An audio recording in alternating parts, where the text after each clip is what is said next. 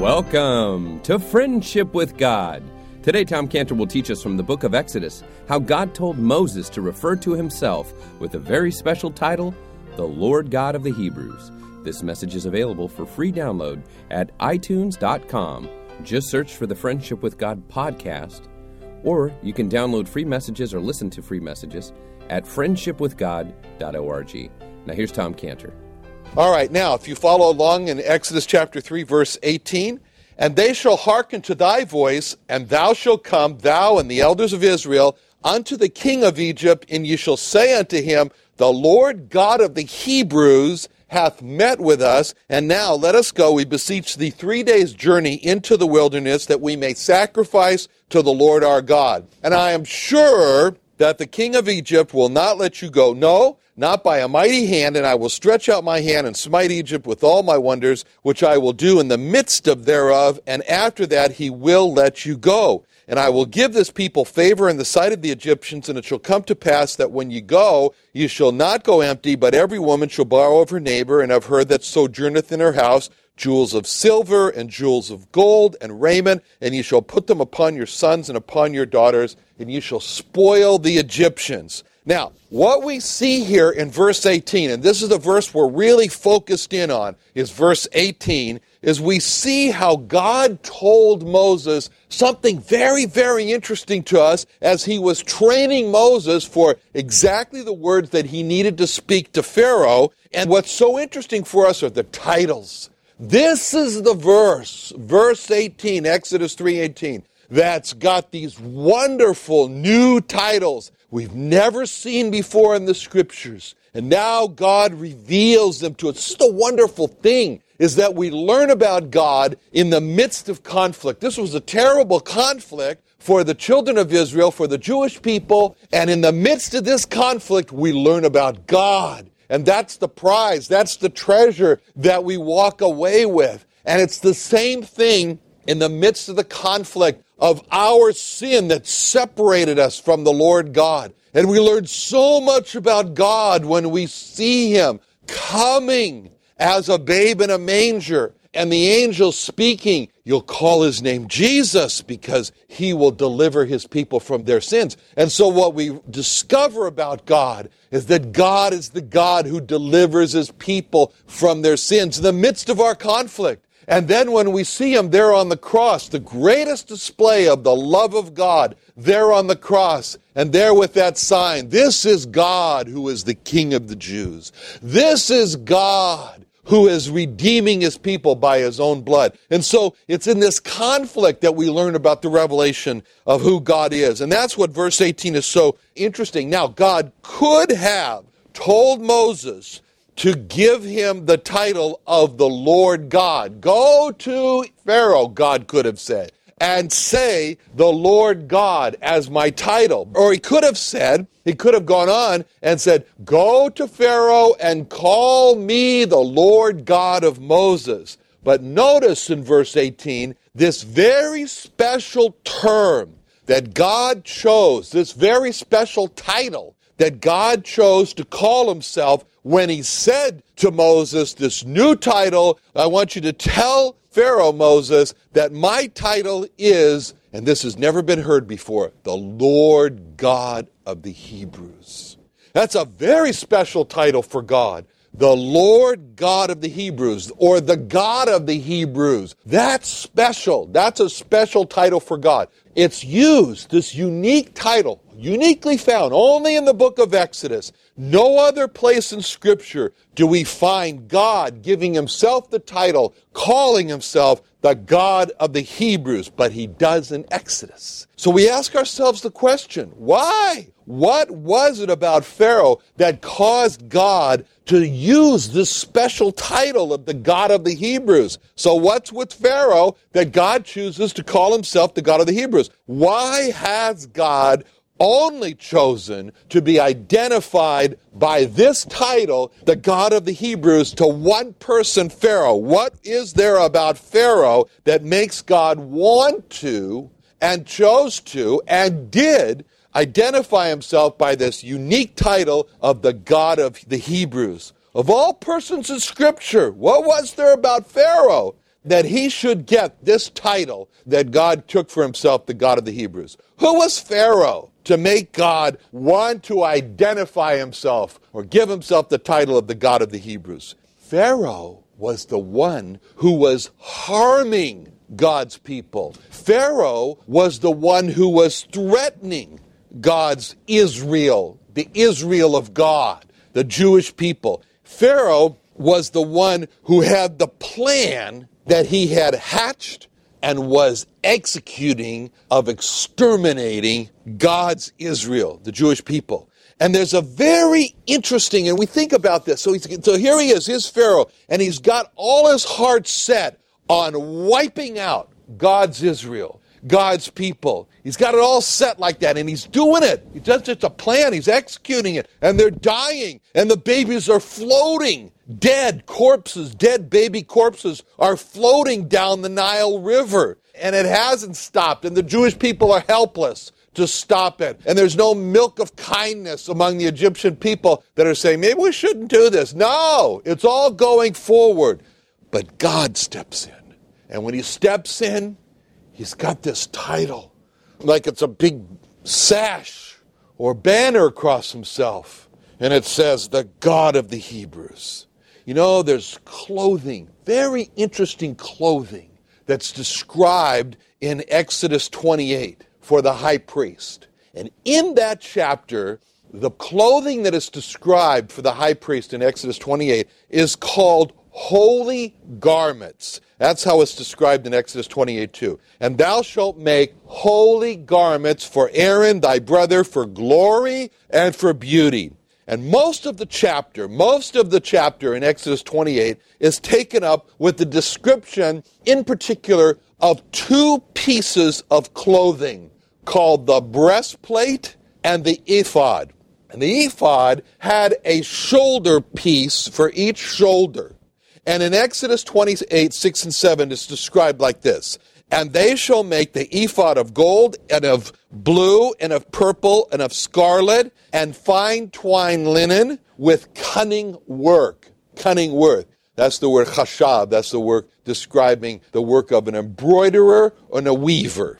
And it shall have the two shoulder pieces thereof joined at the two edges thereof, and so it shall be joined together. Now, on each shoulder piece, there was an onyx stone. And on each onyx stone, there were engraved the names of the tribes of Israel, the name of the Hebrew tribes, you know, Reuben and Asher and Levi and Shimon and Simeon and so forth. And it says this in Exodus 28 9 through 10 and thou shalt take two onyx stones and grave on them the names of the children of Israel. Six of their names on one stone, and the other six names of the rest of the other stone according to their birth. And when Aaron put on that ephod, on each of the shoulders would be the names of the Hebrew tribes, and those names, you got a picture now, there's the high priest, he's coming in before God. And so when God looks on the high priest and he sees on his shoulders the names, they're called a memorial before God. See, that's what it says in Exodus 28 12. And thou shalt put the two stones upon the shoulders of the ephod for stones of memorial unto the children of Israel and Aaron shall bear their names before the Lord upon his two shoulders for a memorial. A memorial for who? For God. Because God is now looking down. Here's his high priest Aaron. And what does he see on his two shoulders as it says, Aaron shall bear their names before the Lord. So Aaron walks in in the presence of God, and he knows, Aaron knows, that on his shoulders, as he's walking in before the Lord, and he has on his shoulders these names of the children of Israel. And so Aaron has, when he's put that ephod on, he has made the decision that he will bear before God on his shoulders the names of the Jewish people, the tribes of the Jewish people, the children of Israel, as a memorial before the Lord. That's Aaron's calling.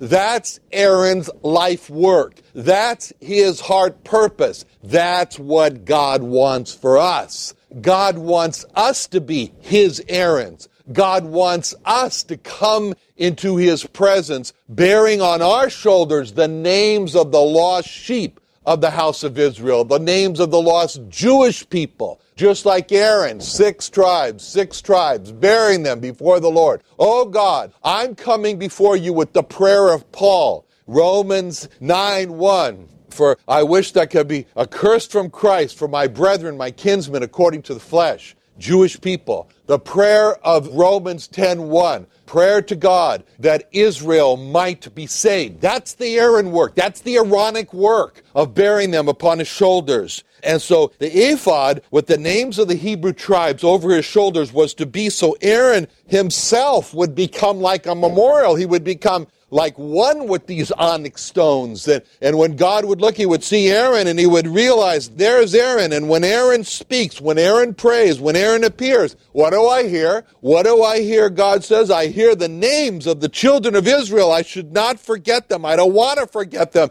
Romans 11, 1, hath God cast away his people whom he foreknew. God forbid, Aaron, standing there with those stones on his shoulders, is the God forbid that he should forget the memorial. Then, in addition to the ephod, there was the breastplate. The breastplate that was made. That's described in Exodus 28 15. And thou shalt make the breastplate of judgment with cunning word. Again, the chashab, the embroidery, the weaving work. After the work of the ephod, thou shalt make it of gold, of blue, and of purple, and of scarlet, four colors gold, blue, purple, scarlet, and of fine twined linen. That's the fifth color, the white. Thou shalt make it. And this breastplate that's being described here by God was made up a white linen base, so to speak, the base fabric, and the white speaks of the righteousness of God, the sinlessness of the Lord Jesus Christ, the without blemish aspect of the Lord Jesus Christ.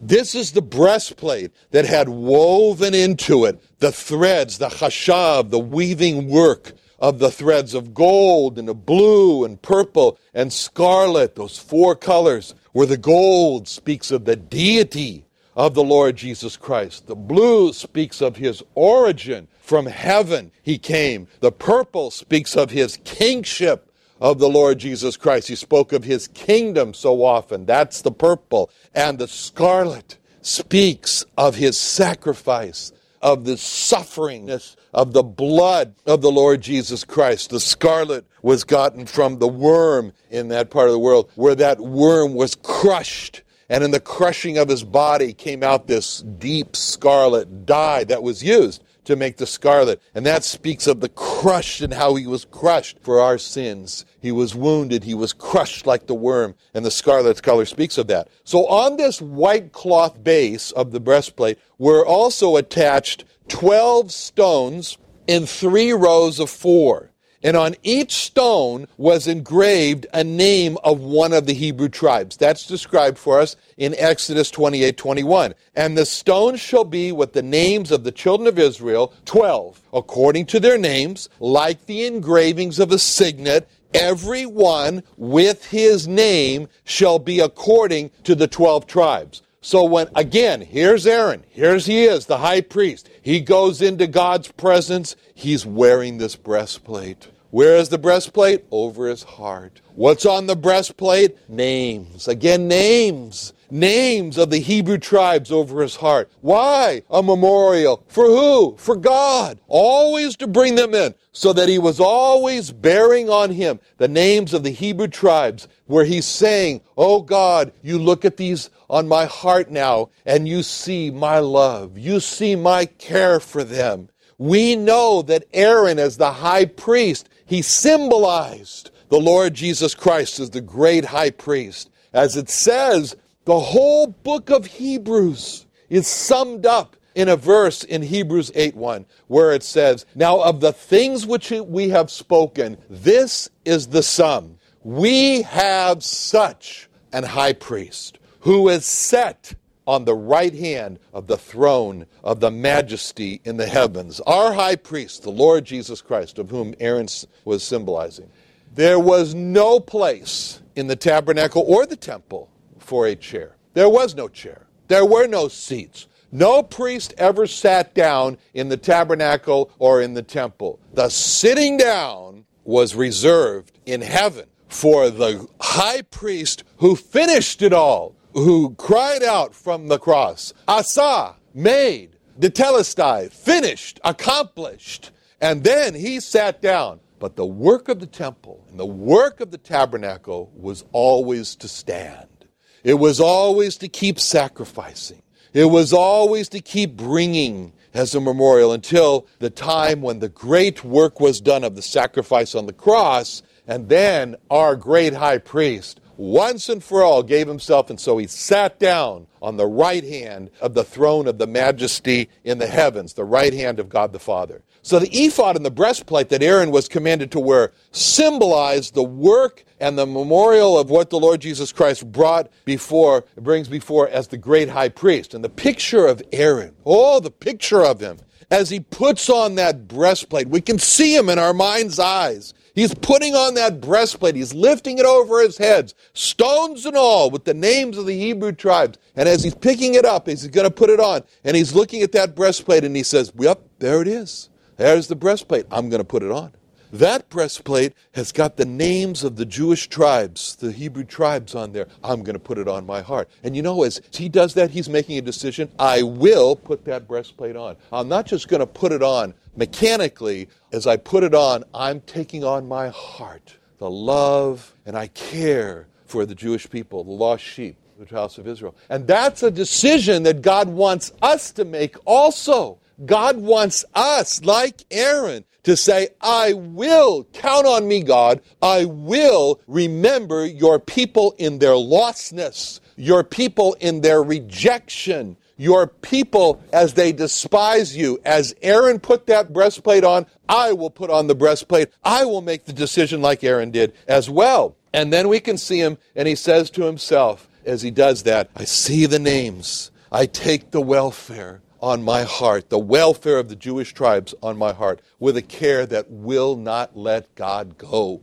until He blesses them, as it says along the lines of Genesis 32. And now we can see Aaron as he positions those two stones of the ephod on his shoulders and as he does, he picks it up and he puts it there and he looks at them again and he six six names on this one and six names on this stone. And we see Aaron again positioning those stones the names, and he says to himself, As I put these stones and the names on my shoulders, I promise that my life work will be for the reconciliation of the Jewish tribes, of the Hebrew tribes to God. I promise that. And now think of God who sees Aaron, the high priest, come before him and he's wearing these stones on his shoulders and he's wearing these stones on his breast. And think of God who looks on Aaron's shoulders and he sees the 12 names of the Hebrew tribes on Aaron's shoulders. And think of God who looks at Aaron's chest and he sees those 12 stones with each with the name of a Hebrew tribe engraved on it. And as God sees all those stones on his heart and on his shoulders,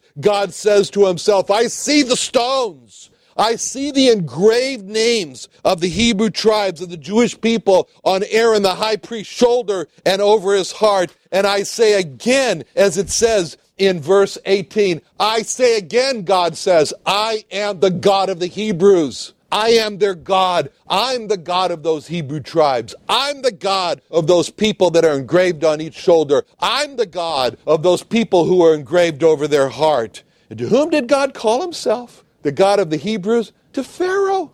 Why Pharaoh? Because Pharaoh was threatening their existence. He was afflicting the Jewish people with the goal to destroy them. And it was in the face of that affliction and destruction of the Hebrews that God says, I choose to call myself now the God of the Hebrews. If you want to destroy them, you got to go through me because I'm their God. And I will stand to defend them as a man of war. And it was when the Hebrews were afflicted like this that God said he was the God of the Hebrews. And when Saul of Tarsus was afflicting God's believers, with the goal to destroy the believers, that Saul was on this road to Damascus, that the Lord Jesus Christ met him there and said to him in Acts 9 4 through 5 Saul fell to the earth and heard a voice saying unto him, Saul, Saul, why persecutest thou me? And he said, Who art thou, Lord?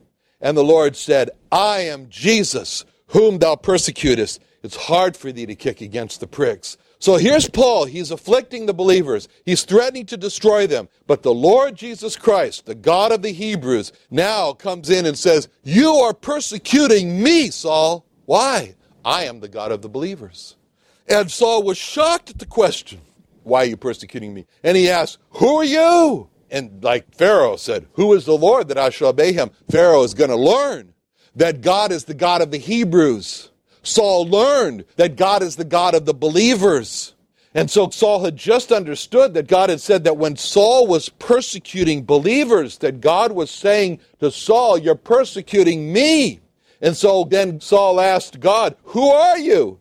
And he's asking, what was Saul asking God? God, who are you that feels the personal persecution when I persecute the believers? You know, Pharaoh, who is God who feels the personal persecution when I persecute the Hebrew tribes? In essence, God was saying to Saul the same thing he said to Pharaoh. He said in verse 18, I am the Lord God of the Hebrews. To Saul in Acts 9 5, he said, I am the Lord God of believers. So it was during this time when his believers were threatened that the Lord Jesus Christ associates himself as the God of believers by saying that he was being persecuted when believers were being persecuted by Saul.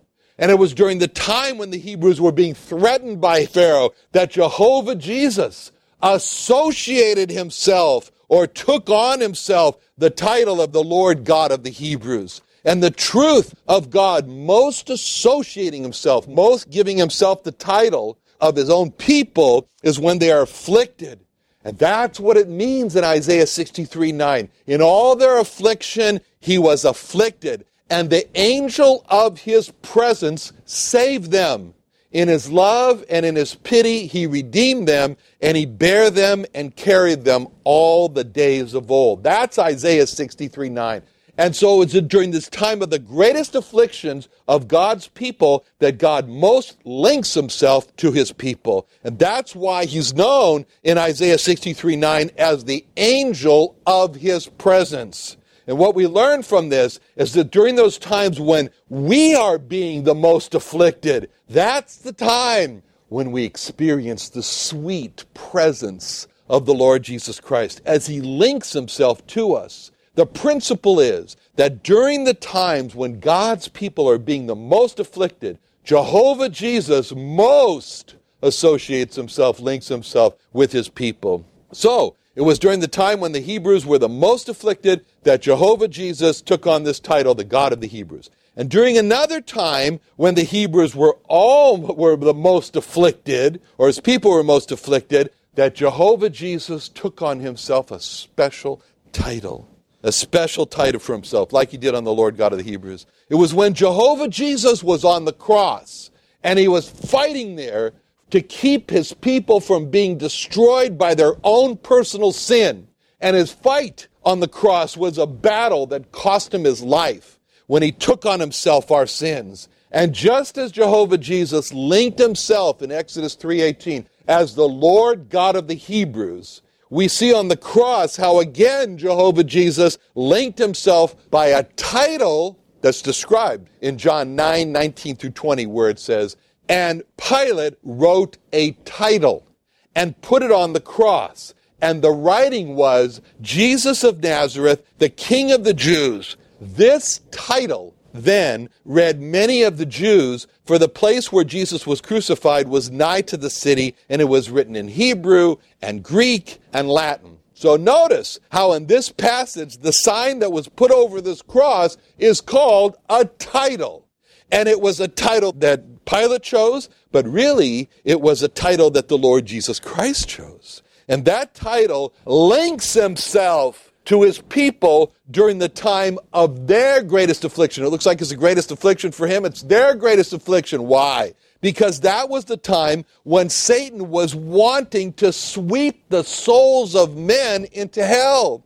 And the Lord Jesus Christ stops Satan's in his tracks and says, Not so. No. I will take their sins on me. I will pay for their sins so that they can be spared. They can be saved. And so he chooses the title, the King of the Jews. as he battles for the Jews to save them from hell. And not just the Jews, but on the cross he battled for all those who believe into him to be their king. So before Pharaoh, Jehovah Jesus chooses his title, the Lord God of the Hebrews, that he came to save the Hebrews from Pharaoh. And before Satan on the cross, Jehovah Jesus chooses this title, the King of the Jews, as he comes to save his own people from their sins. And as we know in Galatians, if any man, it says, if you believe, then are ye Abraham's seed and heirs according to the promise, or spiritual Jews. Thank you for joining Tom Cantor in the Friendship with God radio program today. We're offering Tom Cantor's teaching on the Passover from Exodus 12 and Isaiah 53. It's a two disc DVD production. It's a great gift for Easter or Passover time for a Jewish person or a Christian or unbeliever. It's yours today for a donation of $20 or more. 1 800 247 3051. 1 800 247 3051. Thanks for listening and join us again tomorrow at this same time.